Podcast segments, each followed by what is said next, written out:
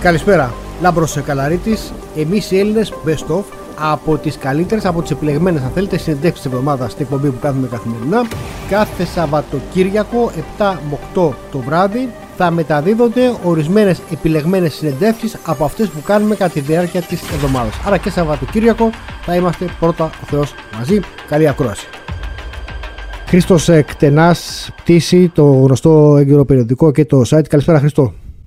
Καλησπέρα Λαύρο.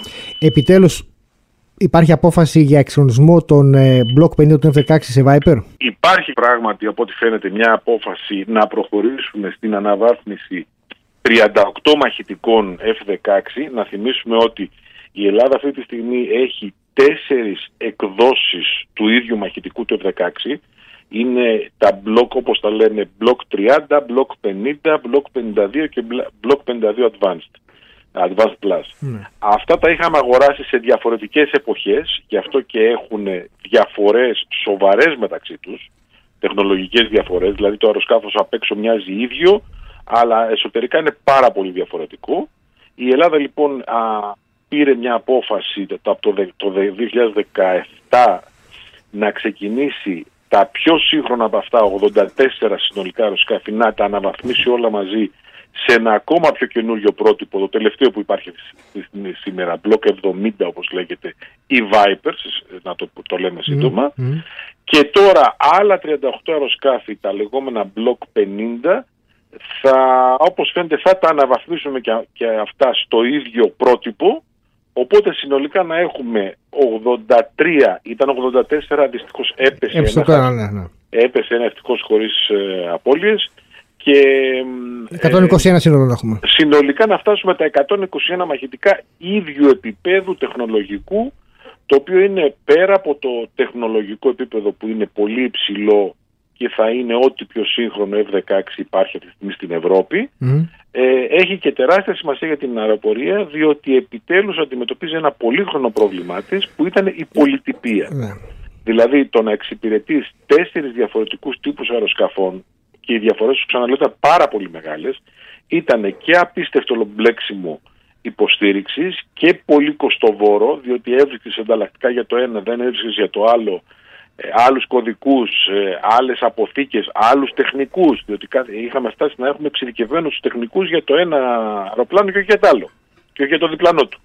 Λοιπόν, όλα αυτά ε, μειώνονται δραματικά με την ταυτόχρονη αναβάθμιση όλων αυτών και έτσι η αεροπορία, τον πυρήνα της που είναι τα F-16, αυτός είναι ο κύριος όγκος μαχητικών της, προσπαθεί και μάλλον θα το καταφέρει να τον ενοποιήσει. Βέβαια θα περιμένουμε σε αυτή την απόφαση την αρχική που υπάρχει να πάνε και ακόμα 38 αεροσκάφη προς αναβάθμιση θα περιμένουμε να δούμε το κονδυλι το, το οποίο θα μας το στείλουν από τις Ηνωμένες Πολιτείες πόσο θα κοστίσει όλο αυτό διότι να το πούμε ευθέως δεν θα είναι φτηνό.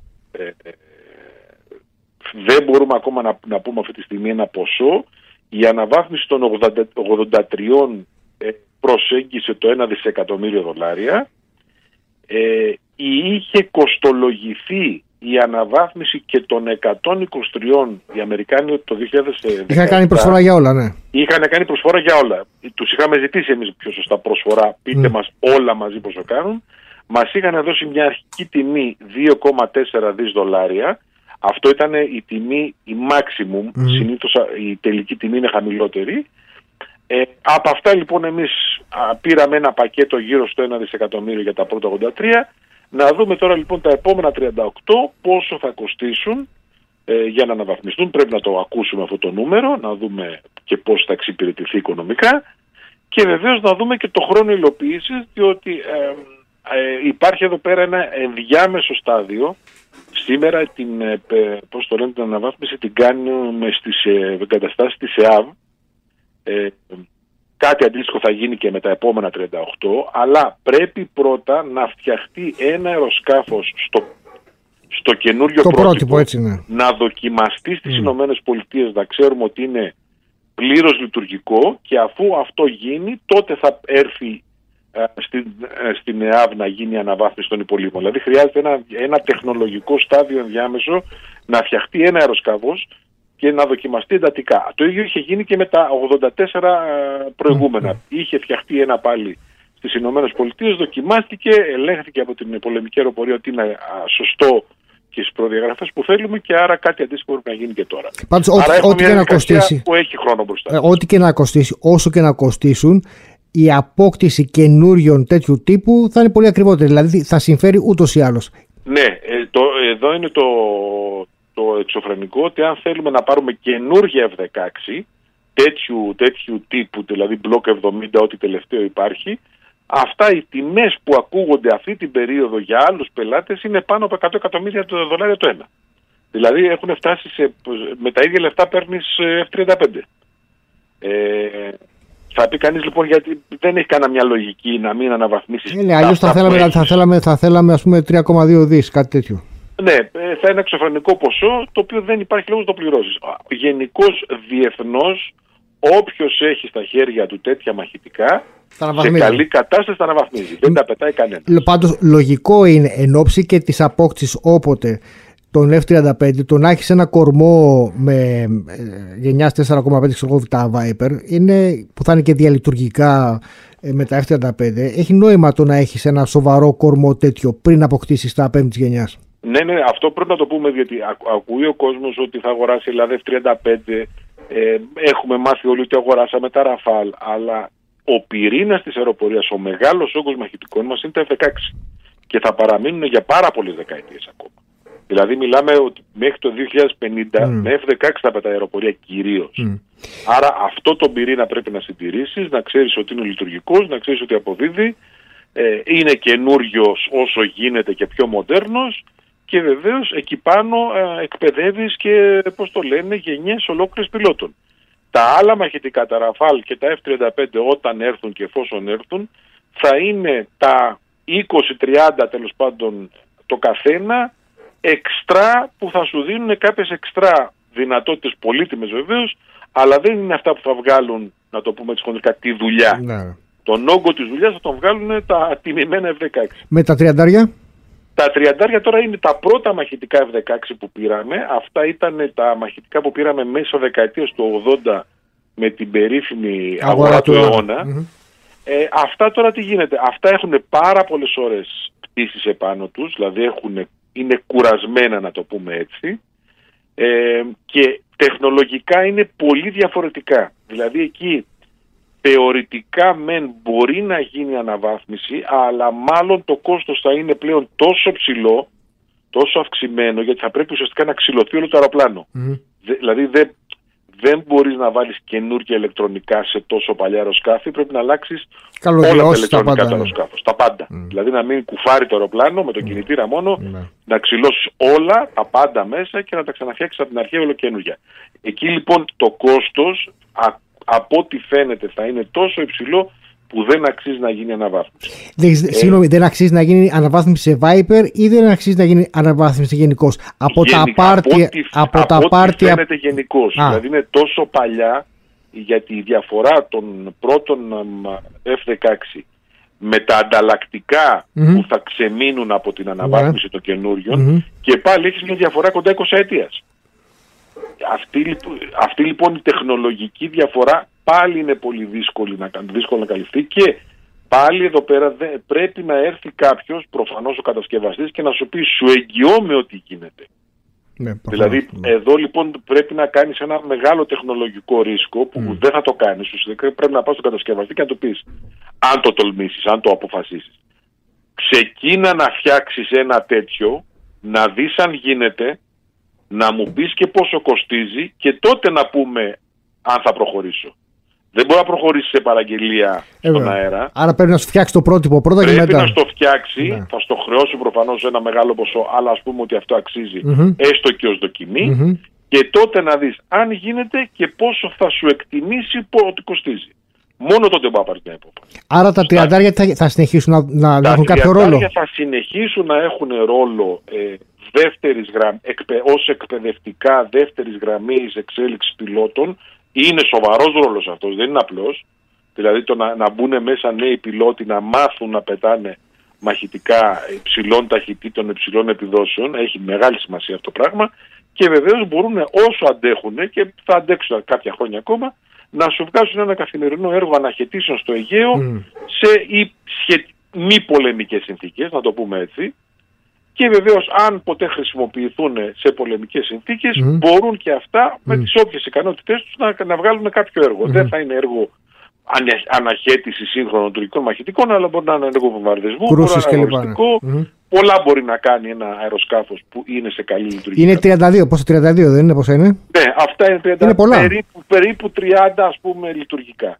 Ε, δεν είναι λίγα μαχητικά, μακάρι να είχαμε λεφτά να τα αλλάξουμε και αυτά ή να τα αναβαθμίσουμε. Αλλά ενώ το, η αναβάθμιση των 50 έχει λογική, Αυτά, ναι. τα 30 αρχίζει και πάει πολύ, πολύ μακριά. Με τα μοιράζει τι γίνεται; Τα μοιράζει προφανώς εννοείς τα παλιά μοιράζει. Ναι. Ε, αυτά φοβάμαι ότι έχουν γίνει γλάστρες. Μάλιστα. Ε, το deal που ήταν να κάνουμε με τους Γάλλους να τα δώσουμε να τα αγοράσουμε. Δεν, δεν έχει προχωρήσει αυτό το πράγμα. Ε, και έτσι έχουμε κάποια αεροσκάφη τα οποία υπηρέτησαν στην πολεμική αεροπορία αρκετά χρόνια, προσέφεραν πάρα πολλά ε, γιατί ήταν ένα μαχητικό υψηλής ποιότητας για την εποχή του και αποδοτικό. Δεν μπορούμε να τα υποστηρίξουμε γιατί είναι παλιά αεροσκάφη και αυτά. Εδώ φαίνεται το μεγάλο σφάλμα που κάναμε. Που δεν τα εξυγχρονίσαμε. Δεν τα εξυγχρονίσαμε όταν έπρεπε και τα αφήσαμε. Μοιάζουν τα ίδια. Πολύ μεγάλο σφάλμα αυτό. Πάλι και τότε πήγαμε να κάνουμε οικονομίες και είπαμε θα εξυγχρονίσουμε από τα περίπου 40 αεροσκάφη. Δεν ήταν 40, είχαν μείνει νομίζω 36 γιατί είχαμε κάποιες πτώσεις ε, και είπαμε να εξυγχρονίσουμε ούτε τα μισά, ούτε τα μισά και αφήσαμε τα υπόλοιπα και ξεμείνανε και όσο παλιό είναι ένα αεροσκάφος, αρχίζεις και δεν βρίσκεις ανταλλακτικά. Τα ανταλλακτικά είναι πανάκριβα αν τα βρεις, δεν μπορείς να το υποστηρίξεις ναι. και ξεμένει το αεροπλάνο. Τα πεντάρια; Τα, τα, τα μοιράζει. Τα, τα, τα τα πεντάρια συνεχίζουν να υπηρετούν. Δεν έχει ακουστεί κάποιο πρόγραμμα δικής τους αναβάθμισης, αλλά είναι σε καλή κατάσταση, είναι καλοσυντηρισμένα και τώρα τα, εδώ και δύο χρόνια έγινε και ένα πολύ μεγάλο πρόγραμμα ε, το οποίο κόστησε πολλά εκατομμύρια, εκατοντάδες εκατομμύρια ε, για συμβάσεις υποστήριξης τους, δηλαδή να ξαναμπούν, να αγοράσουμε ανταλλακτικά αυτό, να, να, ε, να τα φρεσκάρουμε. Οπότε αρχίζουν και συνέρχονται, ξαναμπαίνουν σε πτυτική διαδικασία και πιστεύω ότι θα υπηρετήσουν αρκετά χρόνια ακόμα γιατί είναι και καλής, ε, καλοφτιαγμένα δομικά. Δηλαδή τα γαλλικά αεροσκάφη γενικώς ε, έχουν δείξει ότι έχουν υψηλές αντοχές στον χρόνο. Δεν ταλαιπωρείται το αεροσκάφος ε, με τις πολλαπλές αποστολές και σε καθημερινή χρήση. Άρα θα υπηρετήσουν και αυτά για αρκετά χρόνια πιστεύω. Δηλαδή μπορεί να φτάσουν και μια ίσως και μια εικοσαετία μπροστά. Α, ε, είναι 24, δεν είναι 24 και κάποια στιγμή συζητούσαμε και με τους Εμμυρατινούς εάν θα πάρουμε κάποια από τα δικά τους, αλλά αυτό ναι, δεν προχωρεί. Υπάρχουν, υπάρχει έτσι πάντα μία σκέψη, μήπως βρούμε μεταχειρισμένα ίδια ή παρόμοια τέλος πάντων. Να κάνουμε δύο μοίρες, ε. Να, κάνουμε, να πάρουμε άλλα 10-12 να ενισχύσουμε το στόλο μας. Προς το παρόν έχει, δεν έχει βρεθεί κάτι τέτοιο, διότι μετά την Ουκρανία έχουν αρχίσει όλοι και ό,τι έχουν το κρατάνε. Ναι. Ενώ εκεί δηλαδή που προ, ναι. προ-Ουκρανίας υπήρχαν συζητήσεις και από το, το Εμμυράτα και το Κατάρ και λέγανε όλοι ναι μήπως τα αποσύρουμε και τα πουλήσουμε ναι. και η Ελλάδα ήταν υποθετικά ας πούμε από τους ενδιαφερόμενους. Τώρα έχουν αρχίσει όλοι και σφίγγονται και λένε κάτσε να δούμε και κράτα τόσο όσο αντέξει μέχρι να πάρουμε καινούργια γιατί και όλο το, όλοι, όλοι οι χώρες του κόλπου ψωνίζουν τώρα αεροσκάφη. Καινούρια, ναι. Ε, Ραφάλ και τέτοια. Ναι, Ραφάλ, ε, Eurofighter, F-15, ό,τι βρούνε ναι, ψωνίζουν ναι. και με, με φοβερά νούμερα. Αλλά μέχρι να τα παραλάβουν όλα αυτά, μέχρι να τα ενσωματώσουν, δεν φαίνονται πρόθυμοι ε, να πολυδώσουν τα δικά τους ή αν θα τα δώσουν, θα τα δώσουν σε μεγάλες σε υψηλές τιμές. Που εκεί αρχίζει πλέον και η Ελλάδα δεν μπορεί να είναι ανταγωνιστική. Μάλιστα. Ωραία. Ανανέ... Ήθελα να σα ρωτήσω και για την κορβετία, αλλά ανανεώνουμε ραντεβού αν μπορείς και εσύ και, και γύρω στην Παρασκευή να δούμε τι γίνεται και με το. Ευχαριστούμε πολύ. Χρήστος Κτενά, τον ευχαριστούμε πολύ για ακόμα μια φορά.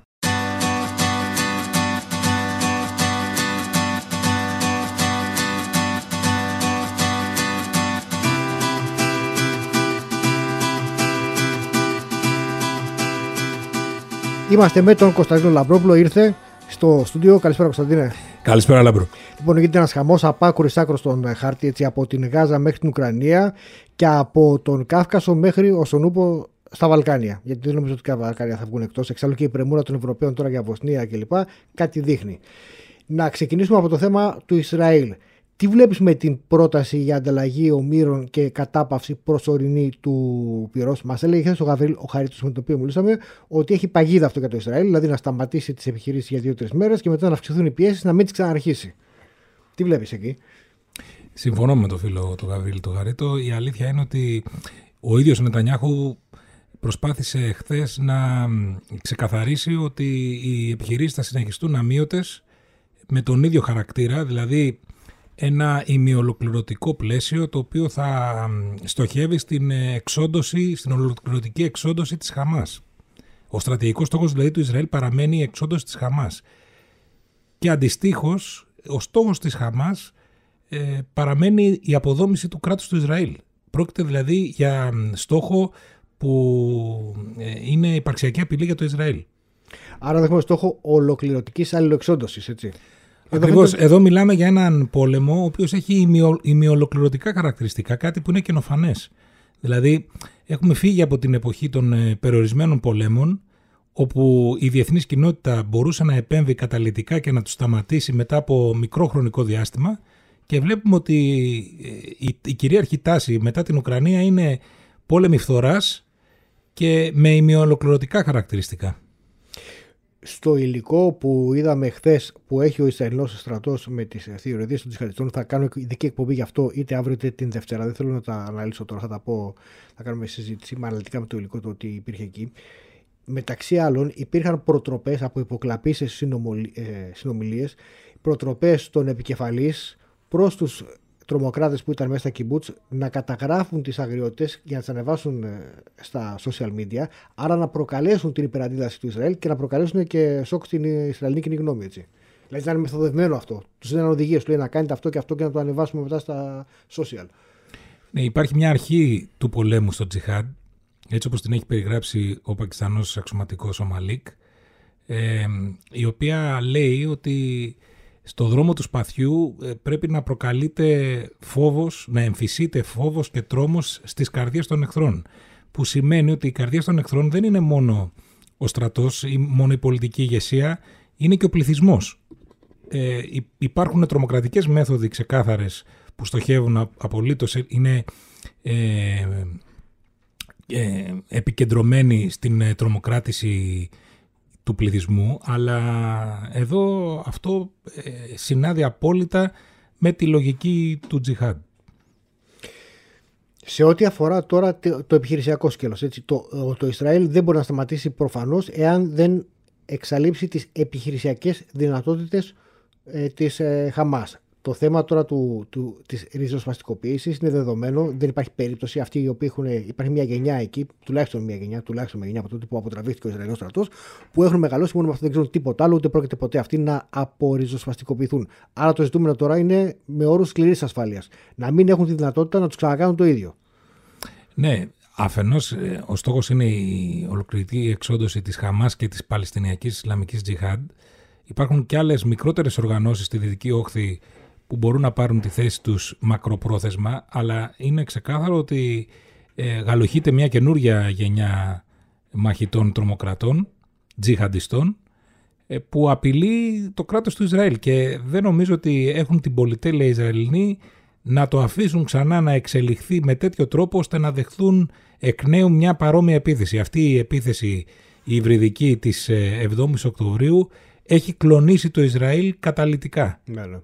Ε, νομίζω ότι είναι ξεκάθαρο. Υπάρχει, υπάρχουν, υπήρχαν αναφορές από το λεγόμενο προφήτη της οργής, έτσι όπως ονομάζεται στα Ισραηλινά μέσα, τον ε, στρατηγό, τον αντιστράτηγο η Jack Brick, ε, ο οποίος ε, προειδοποιούσε ότι το Ισραήλ δεν είναι έτοιμο για να ε, αποκρούσει μια υβριδική επίθεση τέτοιου μεγέθους, ότι είχε εφησυχάσει ότι είχε δηλαδή επικρατήσει ένας εφησυχασμός, ένας ιδιότυπος εφησυχασμός στη στρατιωτική ηγεσία του Ισραήλ αναφορικά με τις δυνατότητες των ε, αντιπάλων του στο εγγύς εσωτερικό, στο, στο εγγύς εξωτερικό, στο, στον περίγυρο δηλαδή του Ισραήλ.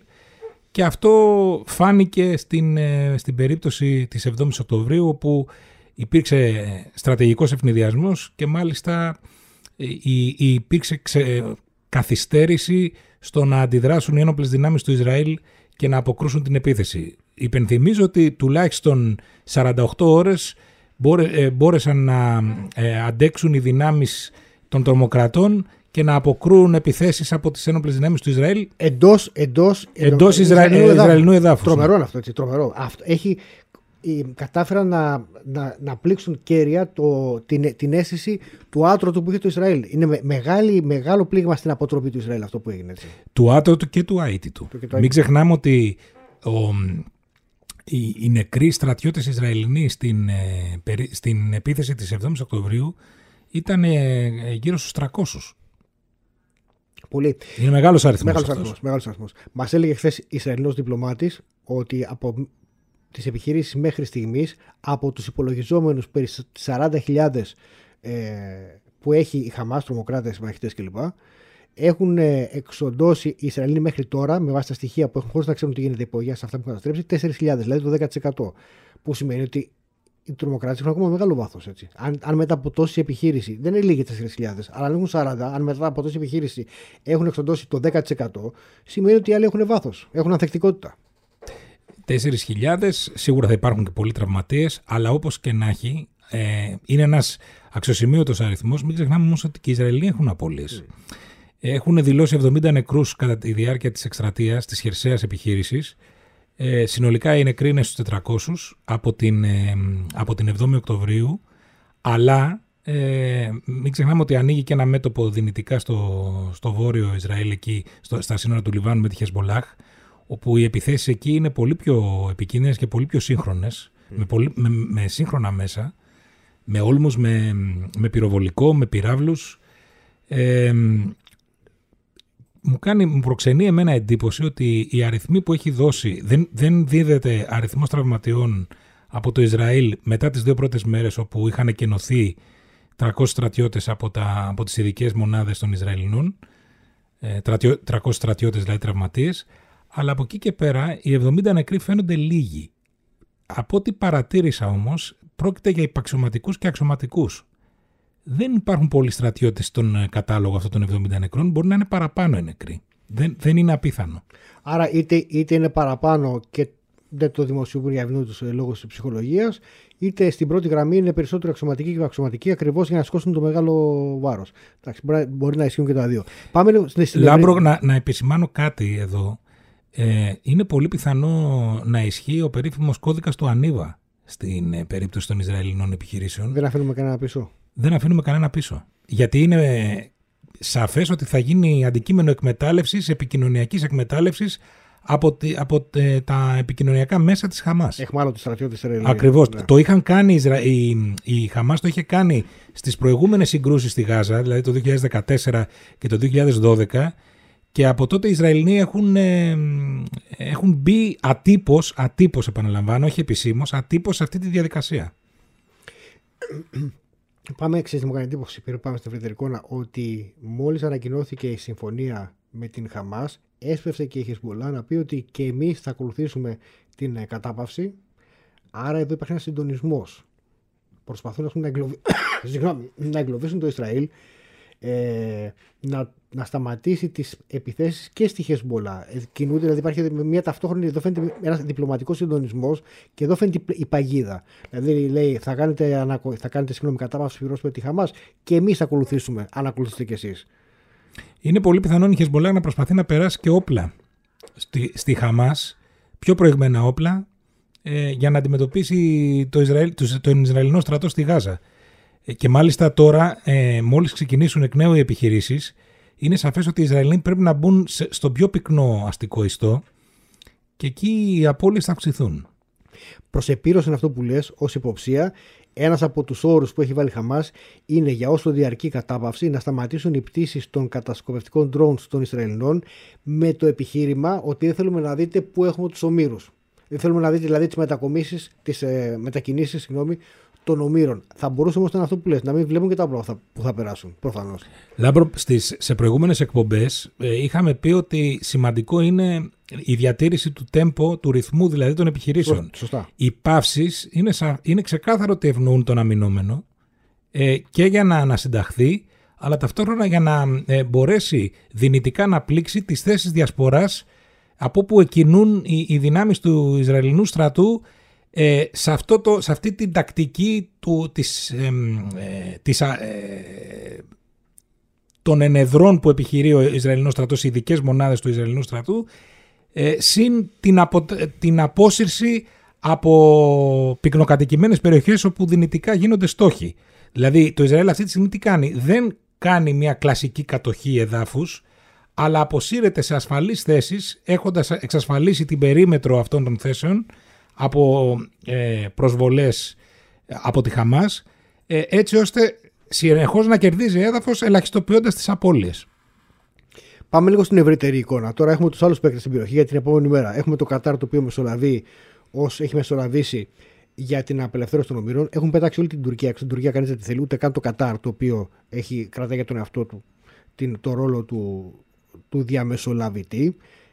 Ε, έχουμε τη Σαουδική Αραβία η οποία και η Ορδανία και η υπόλοιπη Αίγυπτος μέχρι στιγμής αρνούνται ρόλο την επόμενη μέρα. Δηλαδή οι, οι Ισραηλινοί και οι Αμερικανοί τι λένε ότι η επόμενη μέρα δεν μπορεί να είναι με Χαμάς. Σύμφωνοι. Το ερώτημα είναι ποιο θα είναι το καθεστώς στη Γάζα, ποιος θα έχει τον έλεγχο εκεί πέρα; Θα πρέπει να υπάρχει, λένε, ε, προτείνουν ε, μία, ένας, ε, ένας ε, ε, μια παρουσία συνδυαστική αραβικών κρατών ας πούμε, που ούτε αυτοί θέλουν την, τους ριζοσπάστες, δηλαδή να είναι η Αίγυπτος, να είναι τα Ηνωμένα Αραβικά Εμμυράτα, να είναι η Σαουδική Αραβία. Αυτοί αρνούνται και λένε όχι γιατί έχουμε πρόβλημα, θα, θα μας εκλαμβάνει η αραβική κοινή γνώμη ως δυνάμεις κατοχής. Δεν ξέρουμε, βρέστε άκρη μόνοι σας. Άρα δεν υπάρχει ένα ερώτημα της επόμενης μέρας. Τι θα γίνει; Υπάρχει πολύ μεγάλο ζήτημα με την επόμενη μέρα για αυτό το λόγο ότι η άρνηση των αραβικών κρατών ανοίγει το δρόμο και στη, μελλοντικά στην Τουρκία. Γιατί, γιατί φοβούμενοι, οι, φοβούμενες οι αραβικές ηγεσίες μην θεωρηθούν προδότες από δικούς τους πληθυσμούς σε σχέση με τους Παλαιστίνιους,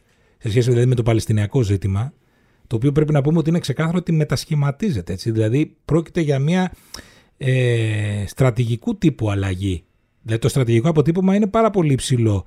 Δεν πρόκειται να υπάρξει το Παλαιστινιακό ζήτημα όπως υπήρχε με το status quo ante δεν πρόκειται να υπάρξει. Δηλαδή πρόκειται να υπάρξουν αλλαγές ε, καθ' ολοκληρίαν σε αχαρτο... αυτή τη στιγμή είναι αχαρτογράφητα τα νερά.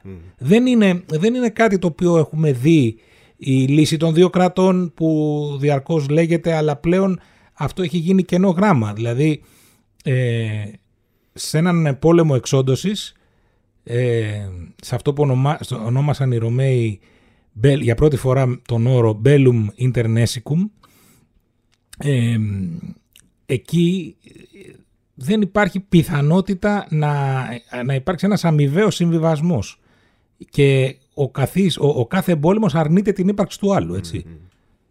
Εκεί λοιπόν η επόμενη μέρα, γι' αυτό και παρακολούθησα, όπως σου είχα πει, παρακολούθησα το στρατηγικό διάλογο στο Διεθνές Ινστιτούτο Στρατηγικών Σπουδών μεταξύ των Βρετανών και Υπουργών Εξωτερικών ε, των Αραβικών ε, κρατών ε, κανείς Άραβας δεν δέχθηκε να συμμετάσχει στην επόμενη μέρα όπως ακριβώς το θέλουν οι Αμερικανοί και οι Ισραηλινοί.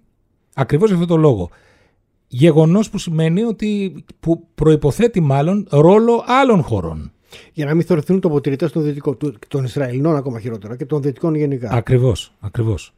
Πάντως στην Τουρκία δεν τη θέλει κανείς. Οι Ισραηλοί αποκλείεται να, δεχτούν την Τουρκία. Δεν υπάρχει καμία περίπτωση οι Ισραηλοί να δεχτούν την Τουρκία ως τοποτηρητή γιατί ξέρουν τι γίνεται. Άρα πάμε, έχεις δει απόλυτο δίκιο σε χαρτογράφητα νερά. Πάμε στο ευρύτερο τώρα, πάμε να ανοίξουμε το, τον ε, κύκλο. Ευρώπη, έτσι, μια Ευρώπη που είναι όπως πάντα, ως συνήθως σε στρατηγική αμηχανία, που στο εσωτερικό της, τα λέγαμε και νωρίτερα στην εκπομπή, έχουν αρχίσει και να αναδύονται δυνάμεις κοινωνικές που μεταφράζονται πολιτικά σε εκλογικό.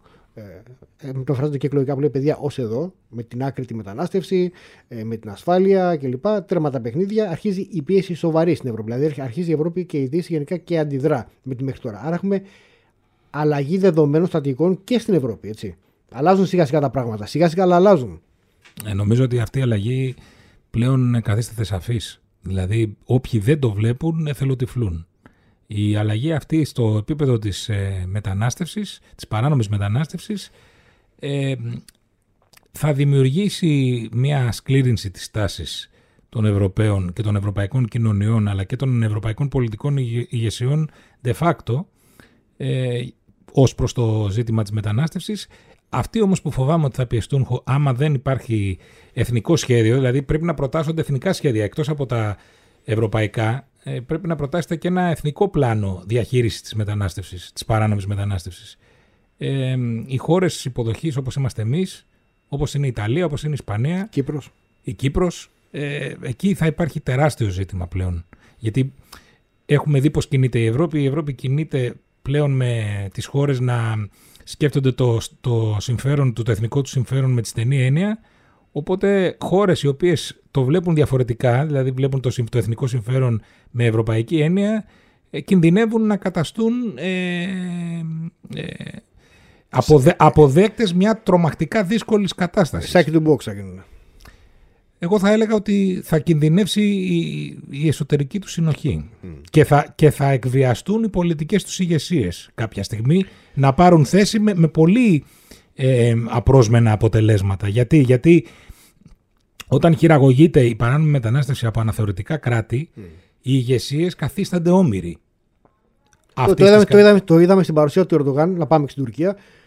Στην παρουσία του Ερντογάν στη Γερμανία. Τους, τους, τους προσέβαλε μέσα στο σπίτι τους, μπροστά στα μούτρα τους. Ο Σόλτς δεν είπε κουβέντα. Ήταν, νομίζω, εμφανής την έβλεπες, την έκοβες με το μαχαίρι η, η ανησυχία των Γερμανών. Μήπως το, το υπονόησε ο Ερντογάν έτσι, και εκεί και μετά, μη τους εγείρει θέματα ασφαλείας, να το πούμε ευθέως τρομοκρατικά χτυπήματα, εργαλειοποιώντας τους τουρκικούς και γενικότερα μουσουλμανικούς πληθυσμούς εντός Γερμανίας. Ήταν, ήταν διάχυτος ο φόβος των Γερμανών. Δεν είπαν κουβέντα. Τους το είπε μπροστά στα μούτρα τους. Υπάρχει και στη Γαλλία, ξεκάθα- Γαλλία. και στη Γαλλία υπάρχει ζήτημα με το Μακρόν. Ο Μακρόν ξαφνικά έχει υιοθετήσει μια σκληρότερη στάση έναντι του Ισραήλ. Και αυτό ε, αφορά τη, τη δική του εσωτερική κατάσταση. Δηλαδή το εσωτερικό της Γαλλίας, κυρίως στο Νότο, είναι μια πυρητιδαποθήκη από μουσουλμανικούς πληθυσμούς, ε, Αλγερινούς, Μαροκινούς, ε, γενικά κυρίως από το Μαγκρέμπ, οι οποίοι όμως είναι ακρεφνείς υπερασ, ε, υπερασπιστές των Παλαιστινίων. Παλαιστινίων, ειδικά οι Αλγερινοί, που θεωρούνται και η Αλγερία θεωρείται και η μικρή αδελφή της Τουρκίας, η μικρή στρατιωτική αδελφή της Τουρκίας, και από τους Τούρκους και από τους ίδιους τους Αλγερινούς. Ε, και θα σου έλεγα μάλιστα ότι το είχαμε πει και στην προηγούμενη εκπομπή ότι πολλά από τα στοιχεία του αλγερινού απελευθερωτικού κινήματος, του FLN, ε, τα χρησιμοποιεί και η Χαμάς Χαμάς. τώρα. Ναι. Η οποία Αλγερία, μια και τον έφερες, έχεις σε εξέλιξη ένα πολύ σοβαρό εξοπλιστικό πρόγραμμα. Έτσι. ε, από τα μεγαλύτερα της περιοχής και μ, η Χαμάς έχει υιοθετήσει αυτή την περίφημη λογική των Γουατλάγια, δηλαδή των, των στρατιωτικών ζωνών. Μία στο βορρά, μία στο νότο ε, και μ, στη δυτική όχθη προσπαθεί να δημιουργήσει μια τρίτη ζώνη και σε συνδυασμό με τη Χεσμολά για να πάμε και σε αυτό που είπες πριν για το συντονισμό υπό την υψηλή υπο- εποπτεία του Ιράν και όχι μόνο Και Τουρκίας. και Τουρκίας. Και Τουρκίας. Είναι προφανές αυτό. Άρα εδώ πάμε σιγά σιγά σε μια μορφοποίηση στρατοπεδών όπου χοντρικά έχουμε τα εξής. Έχουμε, τώρα όσο μπορούμε το λέμε για την ευκολία συζήτησης. Έχουμε ένα ευρασιατικό πόλο, ο οποίος είναι ετερόκλητος. Ο κοινός παρανομαστής τους εκεί είναι από την εχθρότητα έως την, καχυ- μάλλον την καχυποψία έως την εχθρότητα ή έω τον ανταγωνισμό έναντι της Δύσης. Δηλαδή δεν είναι όλοι ένα πράγμα εκεί πέρα. Στο μουσουλμανικό κόσμο έχουμε τις χώρες οι οποίες βλέπουν οικονομικό και επενδυτικό μέλλον με, την, με, την, ε, με τη Δύση. Θέλουν δηλαδή οι, οι, οι Σαουδάραβες, οι Εμμυρατινοί, αυτοί που υπέγραψαν τη συμφωνία στο Αβραάμ με το Ισραήλ, επειδή βλέπουν ότι και οι ίδιοι θα κινδυνεύσουν κάποια στιγμή από το ριζοσπαστισμό, θα ανατραπούν τα καθεστώτα τους, πάνε να εξομαλύνουν την κατάσταση, να φτιάξουν ζώνες οικονομικές, εμπορευματικές κλπ. Όπως αυτός που θα ξεκινά, αν γίνει, από την Ινδία, θα περνά από τον κόλπο, θα καταλήγει Ευρώπη μέσω Ελλάδας, Κύπρου και Ισραήλ. Αυτό- Και αυτό ε, υπονομεύτηκε. Έχουμε τις χώρες οι οποίες είναι σκληρά απέναντι, όπως είναι η Τουρκία και η οποία υποδαυρίζει και τις ε, και τις, ε, υπόλοιπες. Έχουμε ενδιάμεσες χώρες οι οποίες είναι το Κατάρ, το οποίο είναι χορηγός του σκληρού Ισλάμ, από την άλλη είναι εταίρος της ε, Δύσης. Και από την άλλη έχουμε μία Δύση η οποία είναι επίσης στο εσωτερικό της πιο κατακαιρματισμένη. Έχει χάσει την, πολιτική της, την ε, πολιτισμική της ταυτότητα, έχει, χάσει- έχει χάσει την συνείδησή της την, την ιστορική, έτσι, γιατί έχει αλωθεί, και έχει πλέον εσωτερικό πρόβλημα. Δηλαδή έχει, έχουν καταφέρει να φτιάξουν οι σκληροί Ισλαμιστές ή βασικτός αυτοί που κάνουν σχεδιασμό, προγεφυρώματα μέσα στην ίδια την ε, Ευρώπη, στην καρδιά της Ευρώπης. Θεωρώ ότι υπάρχει, είναι ξεκάθαρη η τάση της διαμερισματοποίησης στην εξωτερική πολιτική. Δηλαδή όλες οι χώρες προσπαθούν να μπετονάρουν τρόπον τεινά τα συμφέροντά τους στο κομμάτι της εξωτερικής πολιτικής σε συγκεκριμένους τομείς, σε συγκεκριμένους τομείς και από εκεί και πέρα παρά το γεγονός ότι υπάρχουν ε, διαφωνίες, ανταγωνισμοί, αυτά τα συμφέροντα να μην πληγούν. Δεν είναι εύκολο. Ε, έχει, ε, αυτή η τάση έχει κυριαρχήσει γιατί, γιατί οι μεσαίες δυνάμεις, οι λεγόμενες μεσαίες δυνάμεις ε, Ιράν, επιζη- η- επιζητούν, επιζητούν μεγαλύτερη αυτονομία και α- σε αυτό το πλαίσιο θεωρούν ότι η Δύση, όπως είπες πριν, δεν είναι ότι έχει χάσει την, μόνο την, ε, ένα, σημ- ένα μεγάλο κομμάτι της πολιτισμικής, της πολιτισμικής ταυτότητας, έχει απολέσει την αξιοπιστία της ε, ως, ένας, ως ένας χώρος που μπορεί να παράγει ασφάλεια και, απο, και αποτελέσματα ως προς την ασφάλεια. Αυτό λοιπόν το, το συγκεκριμένο στοιχείο έχει δημιουργήσει μία εντύπωση σε φιλόδοξους παίκτες στη Μέση Ανατολή κυρίως αλλά και στη Βόρεια Αφρική ε, όπου, μπο- ο- που πιστεύουν ότι μπορούν να, ε, μην, να είναι αυτό που ονομάζεται στη διεθνή ορολογία και πολιτική ε, fence sitters, δηλαδή να κάθονται ε, σε, σε μείζωνα ζητήματα που αφορούν την αρχιτεκτονική ασφαλείας υπό τη, δυτικής, υπό τη δυτική έμπνευση να, κάθο, να κάθονται ε, και να παρακολουθούν επιλέγοντας εκείνοι ε, με ποιον θα συνταχθούν και με ποιον όχι ανάλογα με τα δικά τους συμφέροντα. Αυτό από μόνο του είναι μια σημαντική συστημική αλλαγή. μετατοπίζεται, α- αλλάζουν οι συσχετισμοί ε, και η Δύση πλέον σταδιακά χάνει το μονοπόλιο πολιτικής, διπλωματικής, γεωπολιτικής, στρατιωτικής και οικονομικής ισχύως σχεδόν μονοκρατορίας. Έτσι μεταφέρεται σιγά σιγά. Μοιράζεται. δεν λοιπόν, έχει, μοιρα- χαθεί, μοιράζεται, δεν έχει μοιράζεται. χαθεί, ειδικά στο επίπεδο της στρατιωτικής ισχύως, δεν έχει χαθεί επουδενή. Όμως, όμως, έχει χαθεί αυτό που ονομάζεται ε, επιβολή ατζέντας. Ε, δηλαδή, οι- πάρα πολλές χώρες έχουν τη δική τους ατζέντα και προσπαθούν να την επιβάλλουν. Και η Δύση δεν έχει απαντήσεις. Καταρχάς, όταν λέμε Δύση δεν εννοούμε, εννοούμε ένα ευρύ- τον ευρωατλαντικό χώρο ουσιαστικά. Ε, και, και με τους εταίρους. Η Ιαπωνία, Αυστραλία κλπ. δεν Ναι, είναι γεωγραφικό μόνος. όμως, όμως τα συμφέροντα ε, εν πολλής συγκλίνουν. Είναι ο υπάρχουν, πυρήνας- ο- υπάρχουν όμως και αποκλίνοντα συμφέροντα. Και δεν πρέπει να το, ε, να το παραβλέπουμε αυτό γιατί, γιατί ε, το να σχηματοποιούμε για να, να αισθανόμαστε μια μεγαλύτερη ασφάλεια στο τι μέλη γενέστε, ξέρεις, βρισκόμαστε σε μια εποχή ε, Σωστό. μεγάλης ανασφάλειας, μεγάλης ρευστότητας και μεγάλης ανασφάλειας. Α πούμε, έχεις δίκιο. Τη Γερμανία δεν θα την κατατάσσει εύκολα στα στενά δυτικά συμφέροντα, γιατί μπορεί να είναι δυτική χώρα με, με τα κριτήρια τα, τα συμβατικά. Αλλά τόσο καιρό έπαιζε το χαρτί των ευρασιανιστών. Της Ρωσίας και της Κίνας. Ούτε ο ευρασιατικός άξονας είναι, Είναι- ένας δεν- δεν διαμορφωμένος είναι. Δεν είναι, όχι, άξονας. δεν είναι, Δηλαδή ναι. και η Ρωσία και η Κίνα έχουν Ανταγωνιστικά. Ναι. αποκλει- ανταγωνιστικά συμφέροντα σε πολλές περιοχές. Δεν, δεν έχουν μορφοποιηθεί με, με, με πολύ συμπαγή τρόπο ε, δύο ξεκάθαροι άξονες. Είναι ένα πολύ ρευστό, Ρευστό. διεθνές σύστημα αυτή τη στιγμή. Άρα θα έχουμε μια δυναμική κατάσταση. Θα, έχει- θα υπάρχει η διαμερισματοποίηση που θα λες. Κάποιοι θα είναι κάπου μαζί, κάπου απέναντι. Ήδη υπάρχει αυτό. Ήδη υπάρχει αυτό. Το βλέπουμε και στην, το, το βλέπουμε στην Τουρκία. Θα έχουμε ούτως ή άλλως ο ευρασιατικός πόλος είναι ρευστός, δεν έχει ενιαία χαρακτηριστικά, αλλά προσπαθεί να μορφοποιηθεί γύρω από έναν αντιδυτικισμό, όπως τον αντιλαμβάνεται ο καθένας. Δηλαδή, αυτός ο βασικός ενοποιητικός παράγοντας είναι ότι παιδιά τώρα χάνει ή πρέπει να χάσει η Δύση το μονοπόλιο. Σε αυτό συμφωνούν. Αλλά από εκεί πέρα έχουν και αποκλίνουσε ατζέντες. Η, η, η Δύση έχει εσωτερικές ρεγματώσεις, και είδαμε όμως και στην περίπτωση του Ισραήλ ότι οι εσωτερικές ρεγματώσεις τις πληρώνεις ακριβά της επίθεσης της τρομοκρατικής του Ισραήλ προηγήθηκε μια πρωτοφανής για τα δεδομένα του συγκεκριμένου κράτους εσωτερική ρηγμάτωση, πολιτική, κοινωνική και ασφαλείας. Και το πλήρωσε. Αυτό σε μεγαλύτερη κλίμακα φαντάζομαι ότι μπορεί να σημαίνει στη Δύση. Στη Δύση και στην Ελλάδα κυρίως. Και στην Ελλάδα. όπου το, και το εσωτερικό σκηνικό είναι πάρα πολύ ρευστό και δεν έχουμε και τις δικλείδες ασφαλείας που έχει το Ισραήλ. Θεσμούς. Τους θεσμούς, ε, τη, τη στρατηγική σχεδίαση, τη μακροπρόθεσμη δηλαδή, ε, τη, στρατιωτική, τη στρατηγική κουλτούρα του Ισραήλ, γιατί μην ξεχνάμε ότι το Ισραήλ πραγματοποίησε έναν άθλο παρά τις δυσκολίες. Ε, μπόρεσε να συγκεντρώσει 360.000 ανθρώπους, Εφέδρους. εφέδρους ε, σε χρόνο ντετέ, δηλαδή σε χρόνο 2-3 ημερών. Είναι, είναι ένα κατόρθωμα αυτό. Λοιπόν, πάμε να κλείσουμε με τα δικά μας και θα, κάνουμε, θα συνεχίσουμε τη συζήτηση και την επόμενη εβδομάδα εδώ στο στούντιο. Ε, εδώ λοιπόν χτυπάνε όχι καμπανάκια, καμπάνες για την Ελλάδα. Η Ελλάδα πρέπει ταχύτατα να αποκτήσει και θα ήθελα να ανακτήσει. Παλαιότερα είχαμε στρατηγική κουλτούρα. Παλαιότερα η Ελλάδα, ξέρεις αυτά που λέμε για το Ισραήλ και τα οποία εντός εισαγωγικών θαυμάζουμε. Ε, η Ελλάδα τα είχε έτσι. Η Ελλάδα είχε σκληρή κουλτούρα ασφαλείας, πολεμούσε, τσαλακωνόταν, ε, μάτωνε, έμπαινε σε πολέμους, έκανε επιχειρήσεις. Τα χάσαμε τις τελευταίες τρει-τέσσερι δεκαετίες. Μετά την Κύπρο το χάσαμε. Η Ελλάδα, ε, ε, καταρχάς πρέπει να πούμε το εξής ότι είμαστε μια φιλειρηνική χώρα, Λάμπρο, αλλά είμαστε και ένα, διαχρονικά ένα πολεμικό έθνος. Έχουμε, έχουμε πολεμήσει και έχουμε διαλύσει αυτοκρατορίες.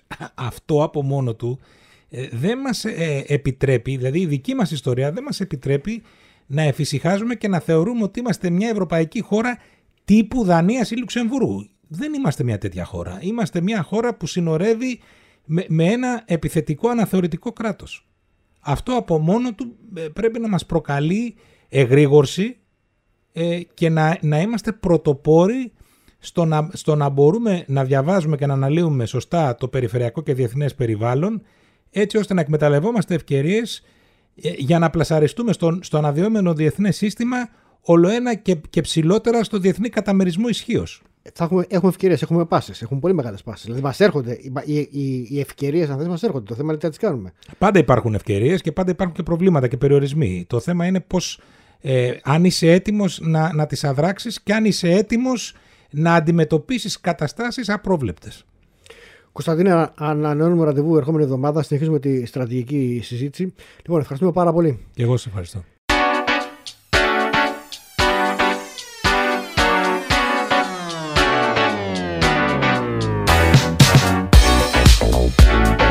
Θεόδωρος ε, Τσακύρης, καθηγητής γεωπολιτικής και ενεργειακή πολιτικής υδρογοναθράκων στο Πανεπιστήμιο Λευκοσίας.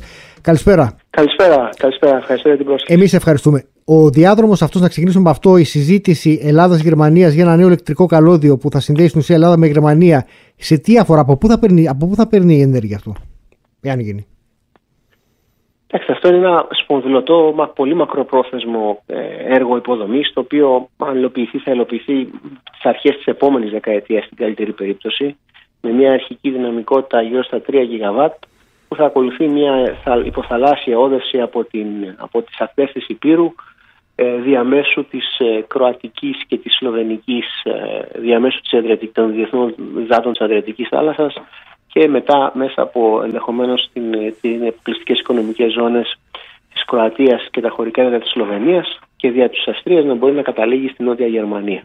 Ε, η λογική, η εμπορική που υποστηρίζει αυτό το εγχείρημα κυρίως σχετίζεται με το γεγονός ότι επειδή ακριβώς υπάρχει πολύ μεγάλη δυσαρμονία και ανισορροπία στο ιστορικό γερμανικό δίκτυο σε ό,τι αφορά τις ροές ηλεκτρικού ρεύματος. Α θυμίσω ότι η Γερμανία αντί για ένα διαχείριση ηλεκτρικού ρεύματο έχει τέσσερις διαχείρισης ηλεκτρικού ρεύματος και σε λίγο θα γίνουν τρεις ε, το δίκτυο το γερμανικό έχει μια αρκετή μεγάλη ανισορροπία ιδιαίτερα σε ό,τι αφορά τη δυνατότητα του, του, του νότιου τμήματος της Βαβαρίας ως επιτοπλίστων, που είναι από τις μεγαλύτερες ε, μεγαλύτερα ισχύως οικονομικά κρατήδια μέσα στο Ομοσπονδιακό Γερμανικό κράτος να μπορεί να έχει προμήθεια ε, φθηνού πράσινου ρεύματος.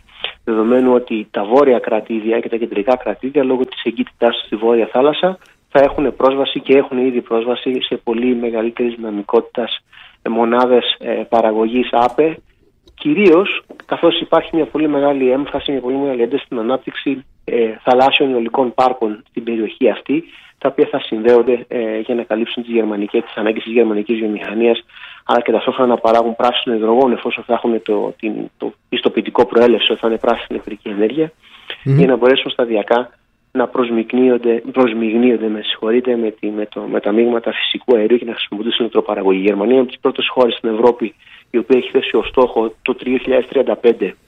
Αρκετά φιλόδοξος στόχος, αλλά υπάρχει ναι, ναι. Ε, για να μπορεί να αντικαταστήσει τη χρήση φυσικού αερίου στην ηλεκτροπαραγωγή με υδρογόνο. Κάτι το οποίο σημαίνει ότι θα πρέπει να οι προσμίξεις αυτές να ξεκινήσουν πάρα, πάρα πολύ σύντομα και αυτό είναι και βασικό κίνητρο πίσω από τη δημιουργία της Τράπεζας Υδρογόνου σε πανευρωπαϊκό επίπεδο, η οποία θα επιχειρήσει να δώσει επιδοτήσεις σε κοινές αγορές υδρογόνου για να μπορεί να δώσει μια αρχική, ξέρετε, ένα έναυσμα λειτουργίας της αγοράς. Συγγνώμη, η παραγωγή υδρογόνου, η παραγωγή υδρογόνου πώς θα γίνεται, θα γίνεται μέσω ΑΠΕ ή και με άλλη διαδικασία; Πράσινης ενέργειας. Μόνο μέσω ΑΠΕ; Οι θα είναι mm. μόνο μέσω ΑΠΕ. Οι ηλεκτρολίτες είναι μόνο μέσω ΑΠΕ προκειμένου ε, τουλάχιστον αυτοί που γίνονται αποδεκτοί. Και Μπορεί, μπορούν, μπορούν οι ΑΠΕ να στηρίξουν τη μετάβαση υδρογόνου, ενώ από άποψη. Ε, ε, μπορούν, αλλά είναι τριπλάσιο το κόστος σε σχέση με το φυσικό αέριο. Α. Οπότε τα κράτη πρέπει να αποφασίσουν από μόνα τους, έχουν το δικαίωμα αυτό, πώς θα μπορέσουν να ακολουθήσουν το μείγμα υδρογόνου στο μέλλον, να μπορέσουν να το κάνουν χωρίς ευρωπαϊκές επιδοτήσεις και να στηριχθούν σε ειδικέ. Συγγνώμη, η Γερμανία, η οποία έχει ήδη πρόβλημα επειδή έχει απολέσει το φθηνό ρωσικό φυσικό αέριο θα πάει τώρα σε τριπλάσια τιμή υδρογόνου, πώς θα, γίνει, πώς θα παραμείνει ανταγωνιστική βιομηχανία της.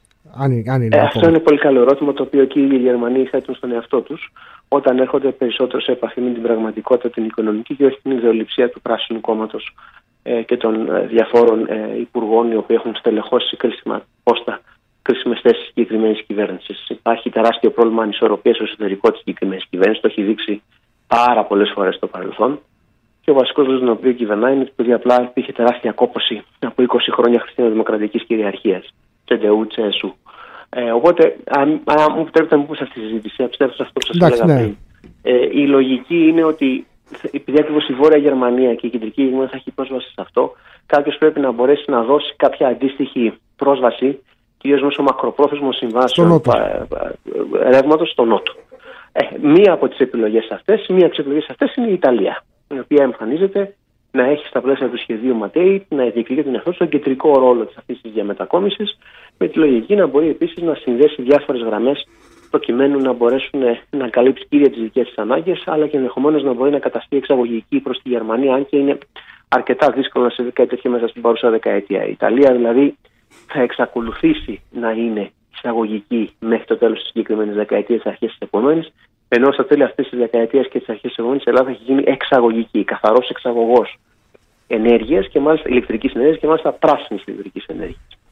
Ακόμα και αν δεν έχουμε ένα, ούτε ένα υπεράκτιο ως τότε αιωλικό που θα έχουμε κατά την άποψή μου και πάλι θα έχουμε ένα πλεόνασμα το οποίο εκ των πραγμάτων θα πρέπει να βρει εξαγωγικές οδεύσεις. Το πλεόνασμα από πού θα προκυπτεί το δικό μας, από δική μας παραγωγή, από, την παραγωγή, από, από εγχώρια παραγωγή ΑΠΕ, ε, από την ανάπτυξη των υπεράκτων αιωλικών, ιδιαίτερα να πετύχουμε το νέο χρονοδιάγραμμα πιο φιλόδοξο, αλλά δεν είναι κάτι το οποίο είναι απαγορευτικό ε, μέχρι το 2030 ή τις αρχές του 32, προκειμένου ακριβώς να μπορέσει στη βάση αυτή να δομηθούν εκείνα τα μακροπρόθεσμα συμβόλαια παροχής στο PPA, τα, τα, τα Long Term Power Purchase Agreements, τα οποία θα δώσουν τη δυνατότητα σε γερμανικές βιομηχανίες και αυστριακές βιομηχανίες, γιατί το βασικός καταναλωτή είναι η Γερμανία, η Νότια mm. Γερμανία, mm.